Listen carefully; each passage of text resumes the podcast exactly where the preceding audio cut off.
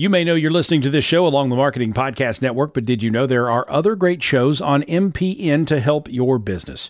Christy Heiler hosts a fantastic podcast called Own It. Christy, tell us more about the show. Own It is all about celebrating women and non binary advertising agency owners. We talk about buying out of the Boys Club of Advertising because less than 1% of ad agencies are owned by women. And where can people subscribe? You can find the podcast at untilyouownit.com. We're also on the Marketing Podcast Network at marketingpodcast.net. And of course, you can subscribe wherever you get your podcasts. You heard her. Go subscribe.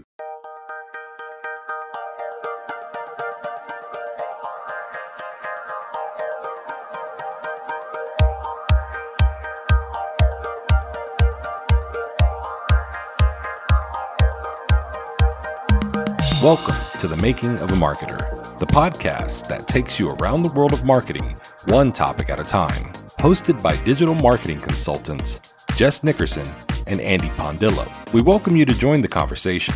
Stream us on Spotify, Apple Podcasts, or Google Podcasts. Now, here are your hosts, Jess and Andy.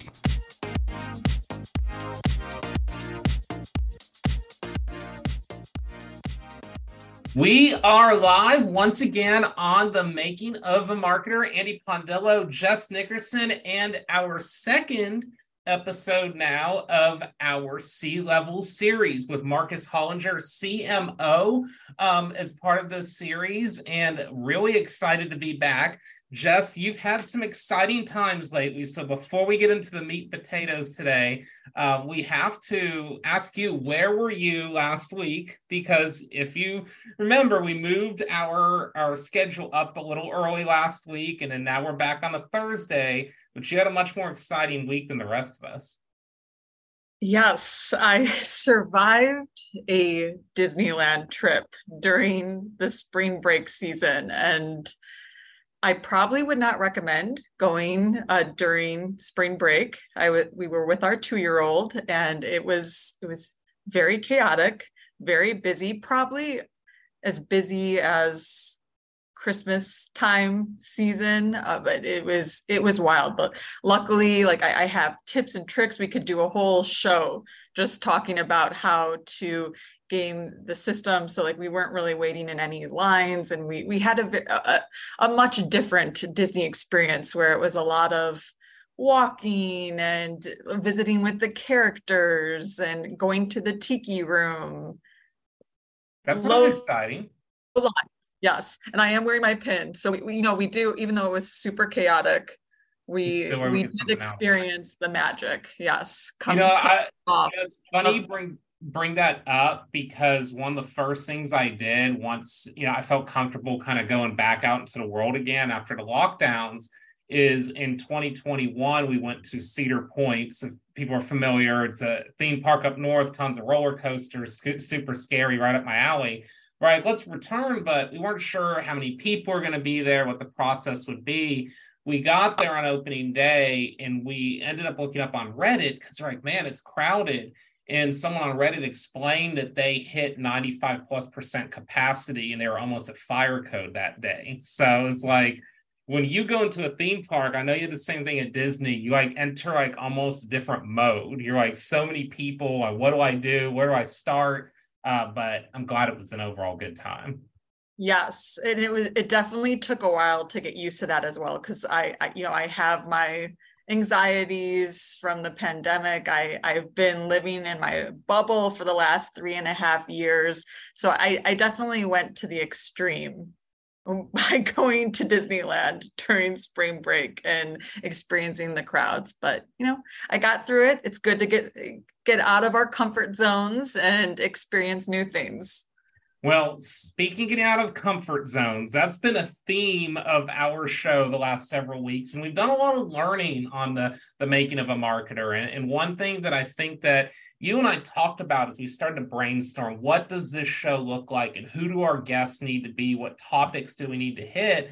Something that I kept coming back to is the ability for marketing teams to understand what happens at maybe the VP the C level, the business level, and how we can combine efforts. And that's really how we came up with this C level series. And very excited now to welcome on Marcus Hollinger. He is the CMO of Reach Records. And what I would say, Marcus, in our first conversations here, just looking at your resume and the things you're doing right now, like he's been hustling and making plays right now. And I'm just so excited to hear about your journey, what you're doing as a CMO, and you know, really kick off a fantastic conversation today. Yeah, awesome. Uh, thank you so much for for having me. I love the thought of the series, and I, I'm such a fan, and I'm just glad to be here to share. Most definitely. So let's start off with this first question, and we've been asking this to all of our guests. Uh, so we know that everybody's trying to work through different times right now, whether you know it be recession, different staffing, changes in the industry. It can be tough sometimes to find your optimal creativity. So, how do you get unstuck creatively? Do you have a go-to method that keeps you going? Yeah, yeah, I do actually, and I have to give a shout out to a mutual friend of mine and Jess's. Uh, his name is Jeremy Utley, and he is a faculty adjunct faculty at Stanford D School. He's a creative coach. He's a, a collaborator, and there is this discipline that he preaches that I have been a disciple of, and it is to have a personal idea quota. And so regularly as I wake up and go to sleep, you know, before I have coffee, I try to maintain an idea quota of 10 ideas. So on a mundane on a mundane day, I'm thinking, what are 10 ways I can help my son, you know, adjust to being in the room with his younger brother? Or I'm thinking, okay, if there's a, a marketing challenge, what are 10 ways we can do this? What are 10 ways we can approach a music video or a coffee release or what have you. And so I think having that idea quota of, all right, prompt, 10 ideas, let's go. That that's been my my tried and true method of of getting unstuck.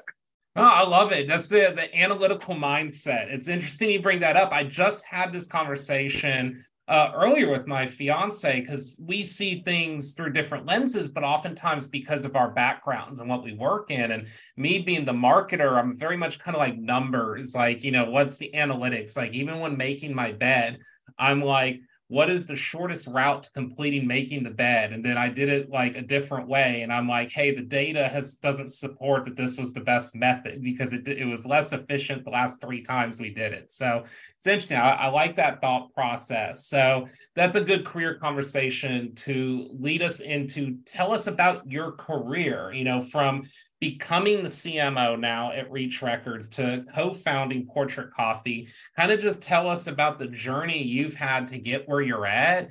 And, you know, obviously, there's probably someone on this podcast right now listening that might have that, you know, on their horizon if they want to work up to that point. You know, what's been the secret sauce for you? Yeah, if I had to break down the secret sauce, I'd probably say there's there's there's three ingredients I would say uh, belief, community, and creativity.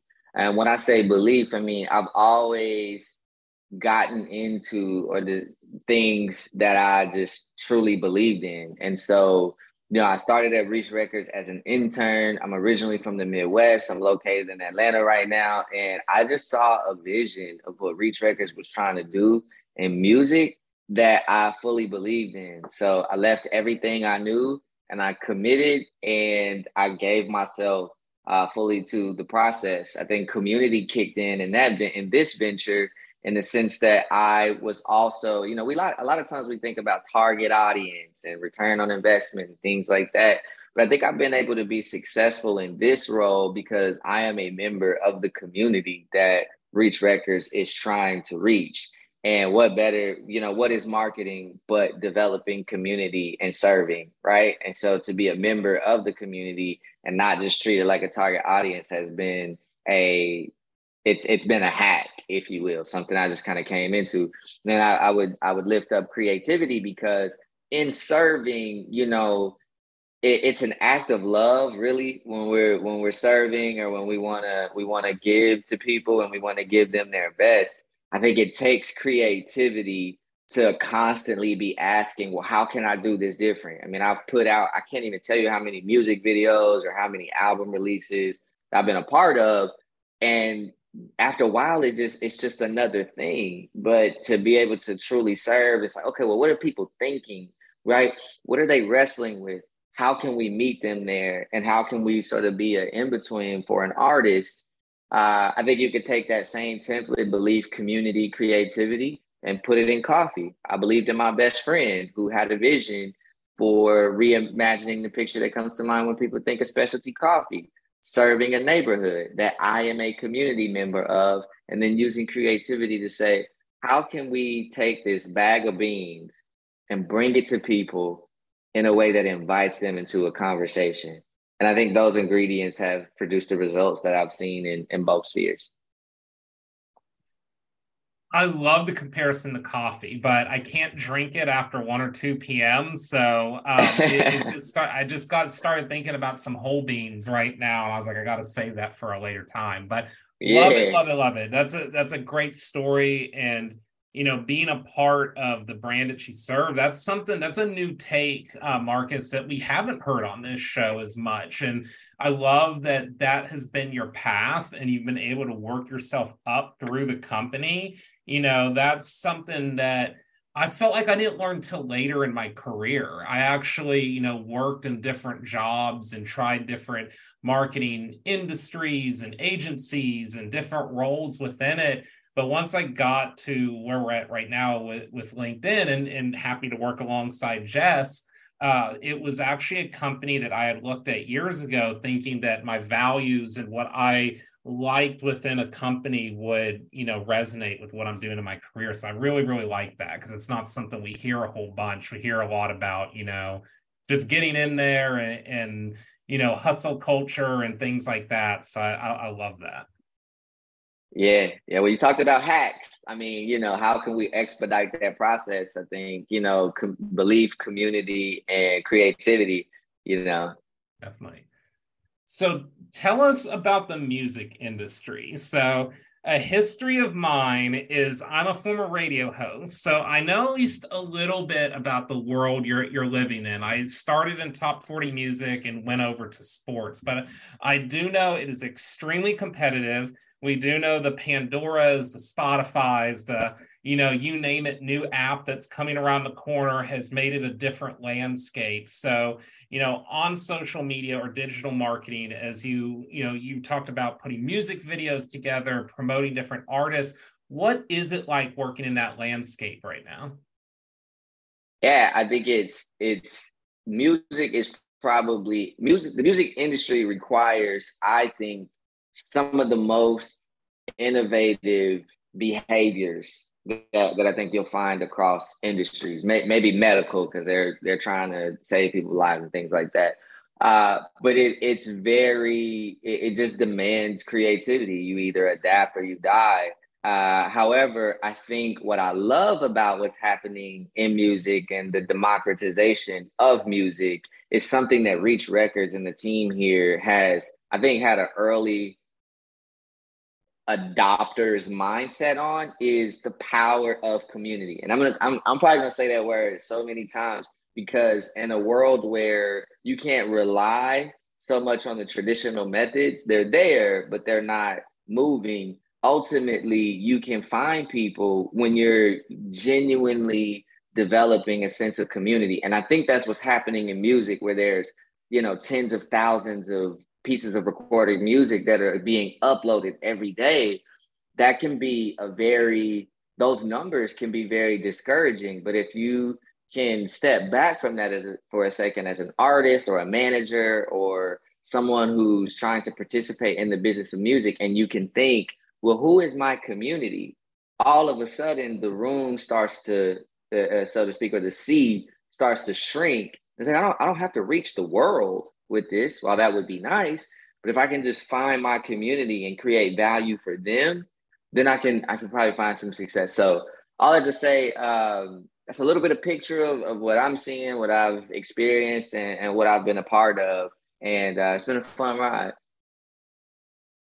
Yeah, and what I love about like what you're saying, Marcus, with this idea of community and creating value for the community, it's it's going back to this thought on like w- what are the the beliefs, the values, the emotions of these people that make up the community, and if you can understand or develop a deeper understanding for that, then your your message, your your reach every your engagement everything you're trying to do is going to be that much more powerful.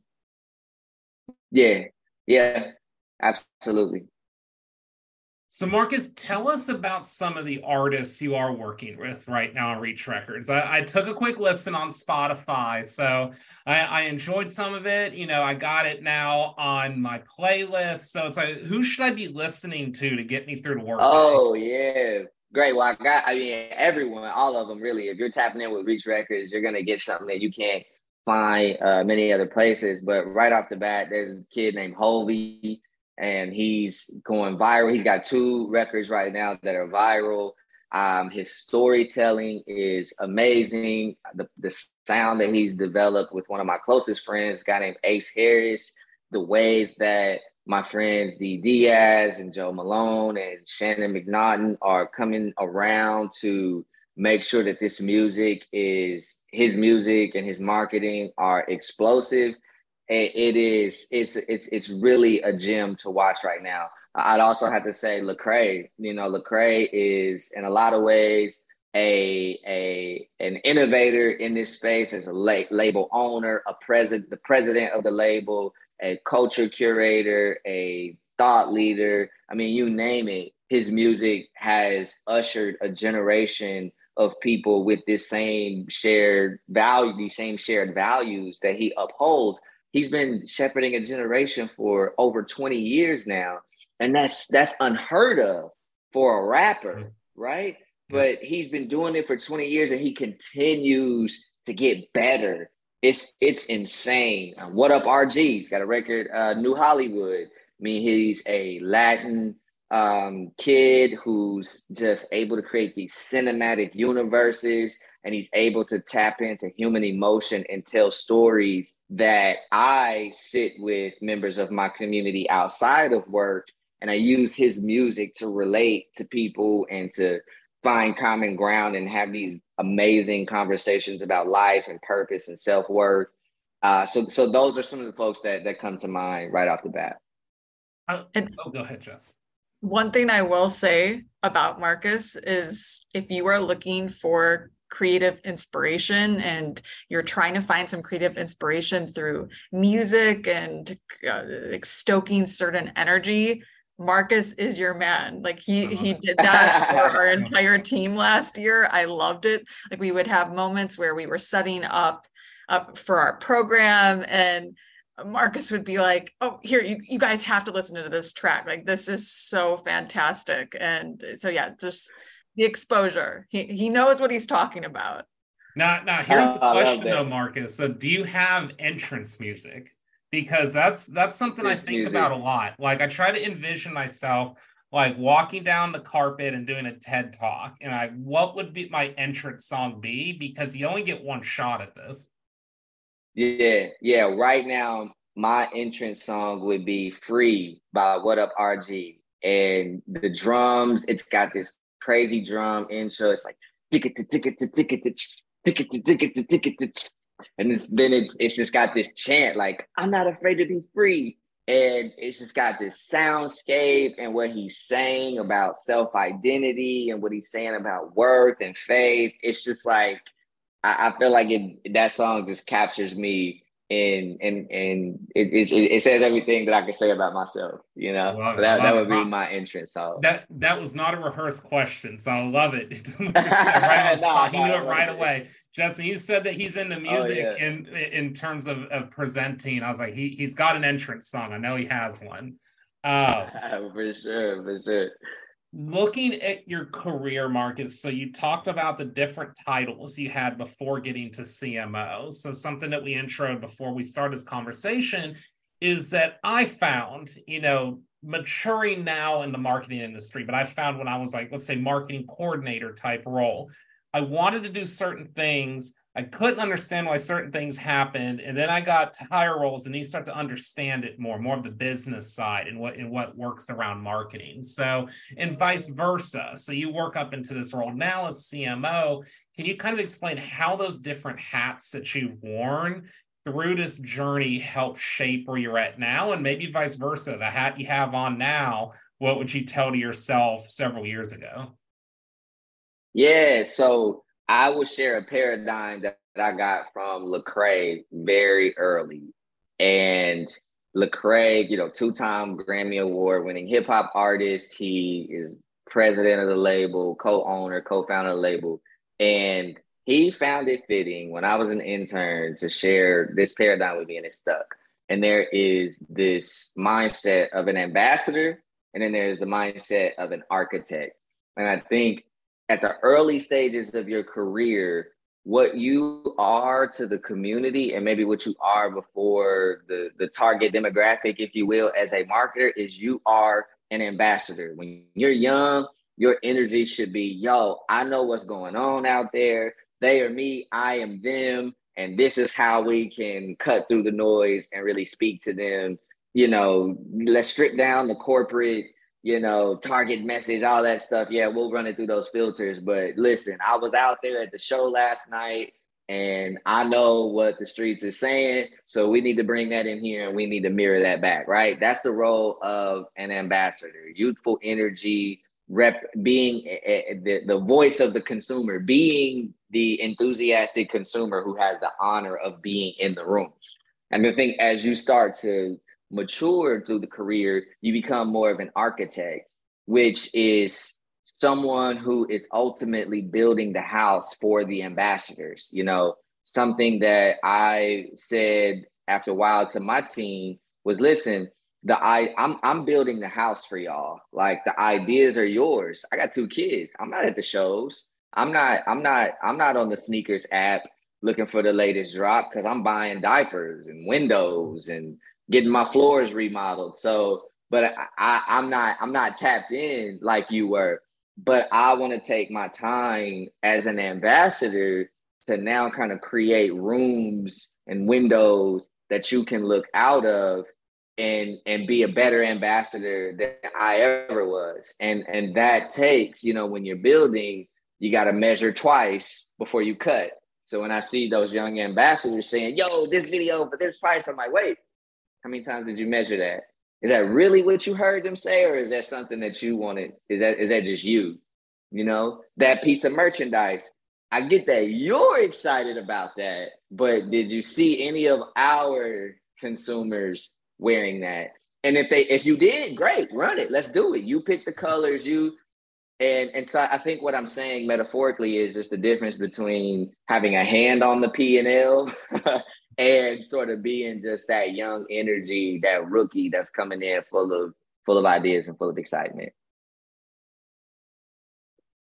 Some days, Jess, I um, have to remind myself of that. That's a great reminder, Marcus, because sometimes I like to get full of energy and like I, I sometimes will bounce back and forth like between where I'm at. And then I'm like, okay, I didn't get enough done today because I'm bouncing back and forth too much. So I love the architecture framework uh, because that's a good just mental state. And you talk about having your team and relying, you know, on your team for this information. Something that when I was early on social media that I wanted more than anything, and I think it's gotten a lot better. But early days of social media, it was so net new. I just wanted my opinion to be heard. Like, you know, hey, Ooh. this is what I'm seeing in social media and what I think could work. And it took a long time, I felt, for the industry to get where social media managers were heard in a marketing room. So that is something I know that your team will definitely appreciate about you that you want them to be the ambassadors so you can architect what they're doing uh, around the, the entire organization. So I love, love, love that. Oh, yeah. Oh, yeah. We've got some great ambassadors. So looking at being a CMO, so you talked about it a little bit here. We'll just dive a little bit more into it. Uh, the the people management aspect is one side of it, but also the business side is another part of it. So, you know, I know you're probably you get in the room, you have the round table, you talk about you know marketing discussions and ROI and attribution and measurement and all these fun things that Justin and I consult on. Um, how do you manage both of those sides in your role? And maybe just elaborate on some of the things that you do on a day to day. Yeah, I think what has been counterintuitive along the way is how collaborative out that that lift is. So yes, I'm the CMO, but once a week, you know, I'm in conversation with the COO who years ago I actually interned under right? And so she and I have grown up together in this company. And so she and I both started out as ambassadors. And I think when it's that tight knit and we all value the the people we're serving in the same way, the silos break down. And now we can have conversations where she's showing up with sales data and our royalty payouts and where our staffing overhead is. And we're all just having conversations and discussions. So I, I, think what I'm trying to say is relying on my team for information mm-hmm. and also for input to be able to chiefly be great at what I'm great at, but then also constantly getting feedback from other departments. So, in case in point, I guess to make it real specific, we noticed that our because making things beautiful is key to what we do we noticed that the way that music videos were being monetized was, was rapidly changing with the advent of social media. So we had our distribution team constantly telling us about new payouts on platforms like TikTok, like Meta, and things like that. And so the the conception of a music video is being informed by which platforms are doing what and what they're prioritizing. And so I'm coming out of executive meetings now with some parameters set to respond to creatively of okay if these are the financial constraints and if these are the distribution constraints that we're up against how can we still make something beautiful that moves our consumer and even helps them migrate to platforms that they may not be natively responding to? Or how can we adapt what is financially viable to make it desirable for our, for our end users? So, so that's kind of some of the math that's going on in my head and some of the conversations that, that we've been having. And with the digital platforms, is it still part of the philosophy with YouTube, for instance, where somebody gets in the, the music video rabbit hole? Remember, you know, you would watch one, you'd watch two, you'd watch 17, and it'd be 2 a.m. before you know it. Is that still a key play or has that changed at all in recent years? I would, I, mean, you know, I, I, I would love to pass my friend D's, D Diaz. I'd love, I'd love to pass her, her contact on to you because uh, I think she could tell some amazing things about what the platforms are doing and things like that. Uh, but but to respond to that right away, what I would say is yes. And it, it, the, and the thing is, is with so many different platforms, people are now behaving in ways that feel native to them. And so you that's where it becomes important to understand your audience and to understand your message and to understand your artist, right? For instance, I have I have an account on every major streaming platform, right? But my beautiful wife, she doesn't even have the YouTube app on her phone. So if daddy's driving, like, you know, daddy, can you play music by Hulvey? I just shout out to Siri. But if if if mommy's phone is plugged in, she's got to go to Safari and go to youtube.com and then pull up the video. And it's like, I mean, multiply that story by the billions of people who are using music in their day to day life, and you got to get out, you know. So there's no like one interaction, it's all happening, you know, in the same car on the same day. It, what you're bringing up is so true to this idea that you really need to focus on your community's journey because it it almost sounds like the way that we're consuming music and this content like we we can create our own story. Yeah. Like eh, so i just i, I think that is spot on what you're saying. Yep exactly. So I want to take this interview into a completely different direction, but I promise we'll bring it back together. So this, this, might be the most important question you have today, Marcus. So let's do uh, it. I'm originally from Houston. You're originally from Kansas, but now in Atlanta. So Atlanta and Houston have one thing very much in common, and that's in the 2000s they were considered the hip hop capitals of the South. So you know, I grew up in Houston. It was part of Houston culture. Everywhere you went, someone's bumping something different. So the question for you now in Atlanta, and I, I think I know how you'll have to answer this one to be politically correct. What what is the true hip hop capital of the South? It's Atlanta. I mean, you know, it's uh it's Atlanta. And I think that is true for a lot of reasons. I think Atlanta is a place where a lot of non Atlanta producers and creators have sort of migrated to. I mean, Atlanta is becoming the film capital of the South. There, there's there are uh, economic reasons why the that is the case. I mean, there are cultural reasons that that is the case. Uh, but if you if you pop on any hip hop or R and B track, for that matter, if you will, it's gonna be influenced by trap, and that is, I mean, that's that's Atlanta. So you know, you gotta you gotta give it to Atlanta. But shout out to Houston for the for the role that they and New York and L.A. for the yeah. role that all these other places. But ever since uh, Andre 3000 got on stage at the Source Awards in 1997, everyone has had to deal with the fact that the South particularly Atlanta, got something to say. Yeah, it, has been a fun competition over the years. Even me in Houston, I have to say that it's not quite what it was like in 2005. Like back in that era, this is one after another after another.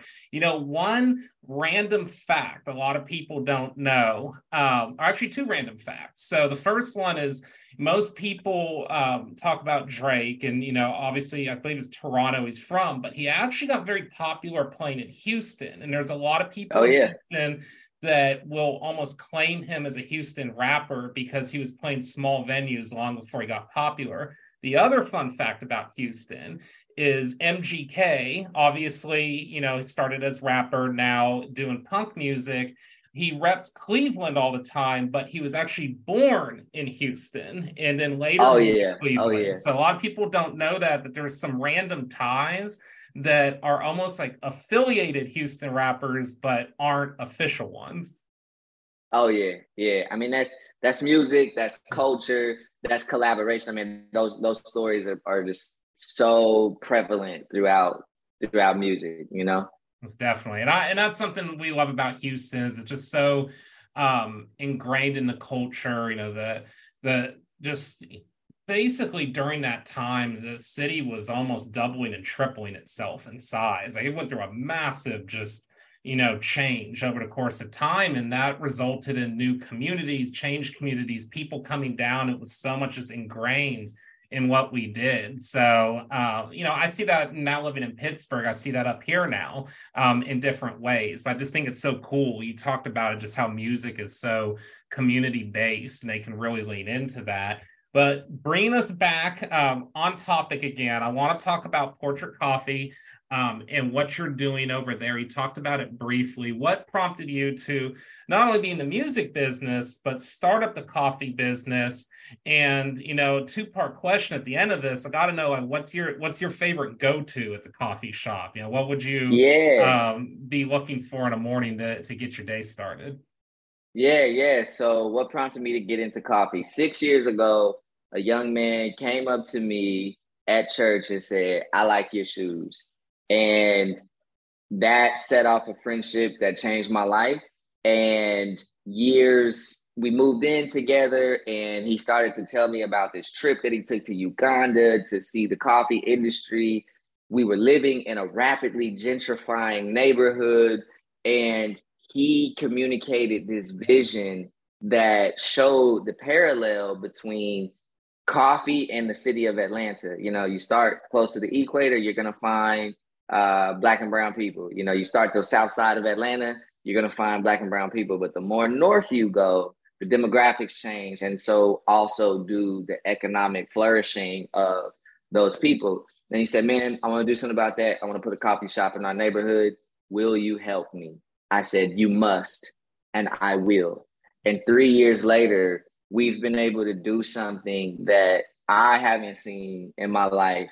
And we've been able to tap into our community and we've been able to create jobs and we've been able to scale our organization to a place where I, I think I, I, couldn't I couldn't have even imagined that that this would all happen.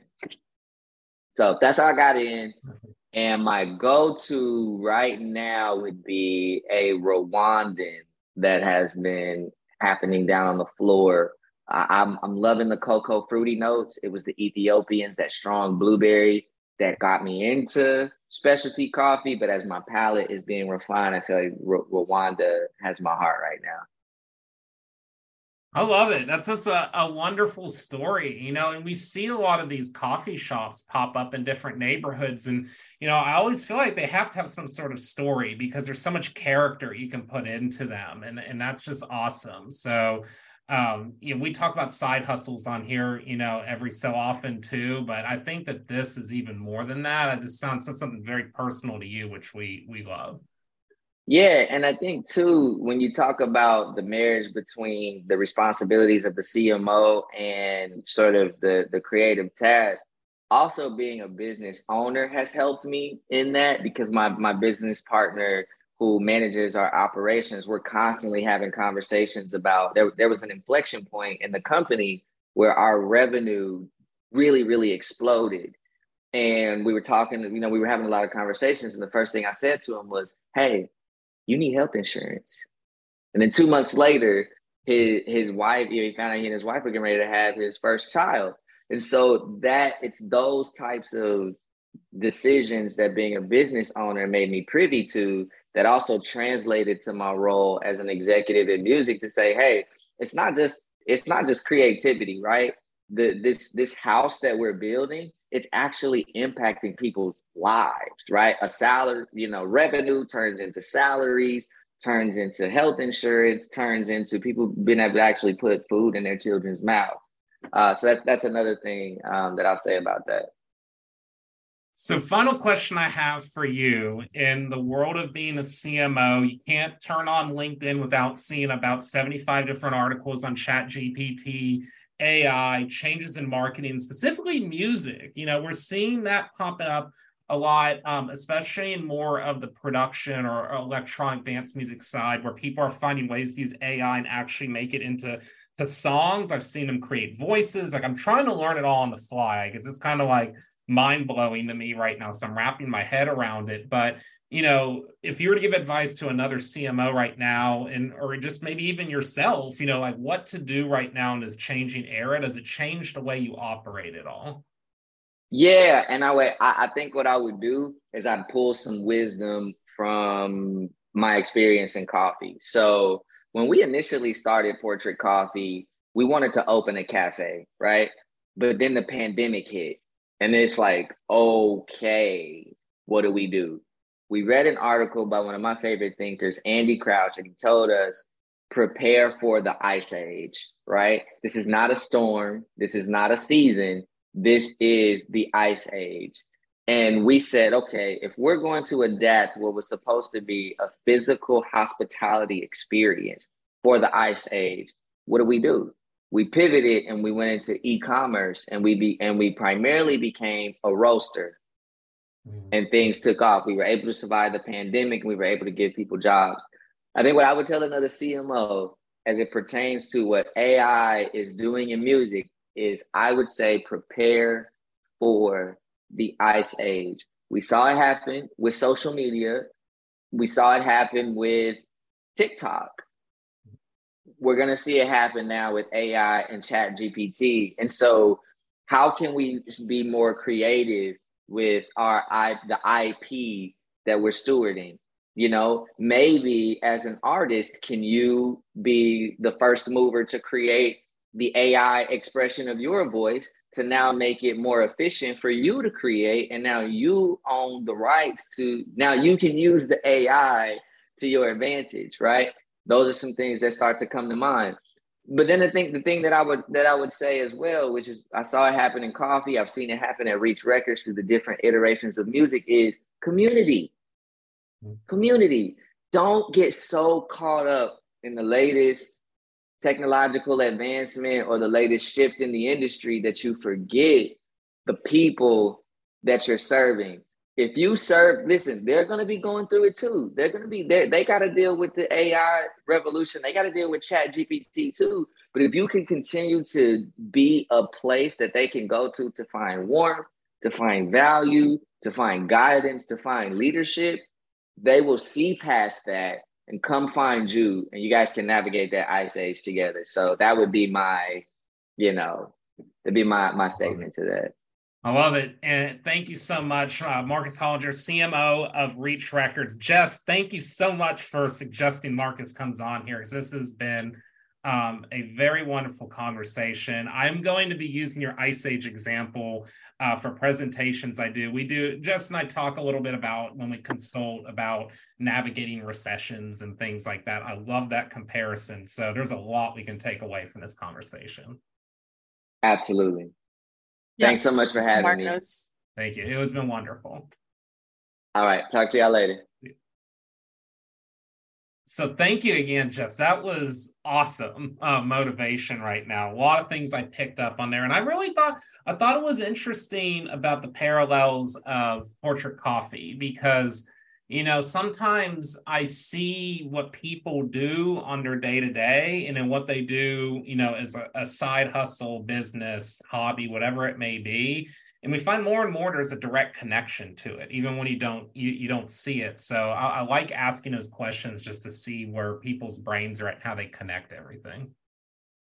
Uh, absolutely P- powerful words uh, from marcus and what really resonated and he, he said it multiple times but again this idea of community and thinking more about like who is this community? What what inspires them? Uh, you know what motivates them? Again what are their values? And mm-hmm. it's it's like they're humans. They're they're mm-hmm. they're they're people. It's not it's not a target audience or it's you know it's not yeah. like robots that we're we're trying to get into the sales cycle or the the marketing yeah. funnel so i just i i love everything that he was saying around like this human connection and uh, element.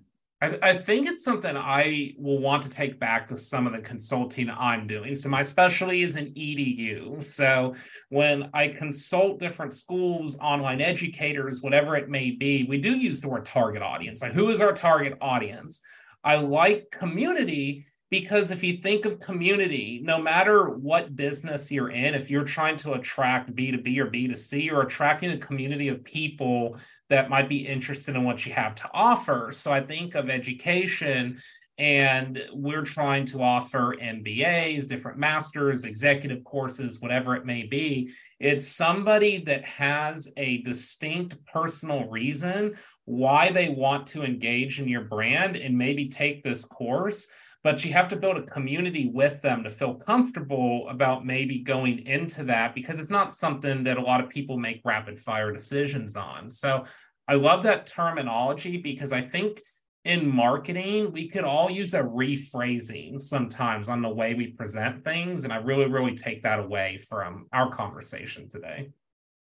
Definitely. And it's, I've learned from Marcus that it there are a lot of parallels between what we're doing in the B2B space and in the music space and in the coffee space like something that I, mm-hmm.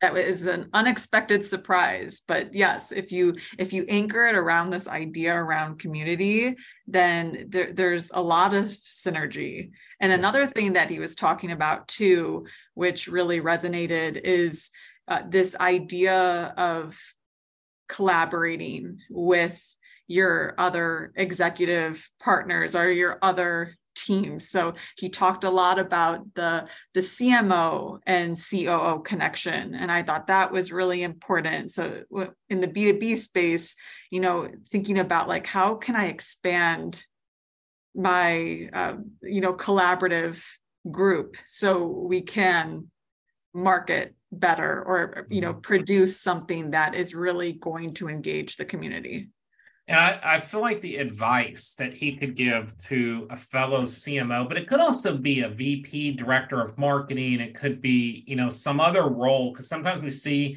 a social media role will roll up into like a PR or something like that. But he's just, he's asking his team to be the ambassadors. He wants them to find the the latest and greatest and newest things in, in music marketing and what's happening um, in the field and then leaning on them to build a full service strategy. I thought that was really insightful. That is something that our industry has fought so hard for so long um, doing these types of roles. You know i remember the day we, i used to have this running joke and I said I was a social media manager that sat in the sat in the corner of the room and sometimes got invited to real marketing conversations. And there's a lot of social media people that still feel like this. It's getting better, but I think the more conversations that we can have about that, the more Marcus um, can can work with his team, making sure everybody has a voice you know that that just helps in my opinion the growth of where, where we're seeing social media and it, it helps us in, in our efforts as we consult different customers making sure that the voice is heard all the way through the, the organization because when we talk about b2b specifically it's such a long and strategical community style building game that you're going to need all of your employees really focused on one goal definitely and the more voices and different perspectives you bring into the collaboration and into the conversation the more ideas you're going to generate and if you generate more ideas the more creative they're going to be as well yes most definitely. Well, I loved it. It was a, a wonderful conversation. The one thing that he got me to thinking about a little bit too is if I were to open a side business, just in a in a hypothetical world, I don't plan on doing that anytime soon, but Noah, what would it be? Have you ever thought about that? Like if you just had a blank check and you could open up a business, what would you open? Ooh, man, probably something involving food. Any specific food, or are you the chef that's making I, it happen?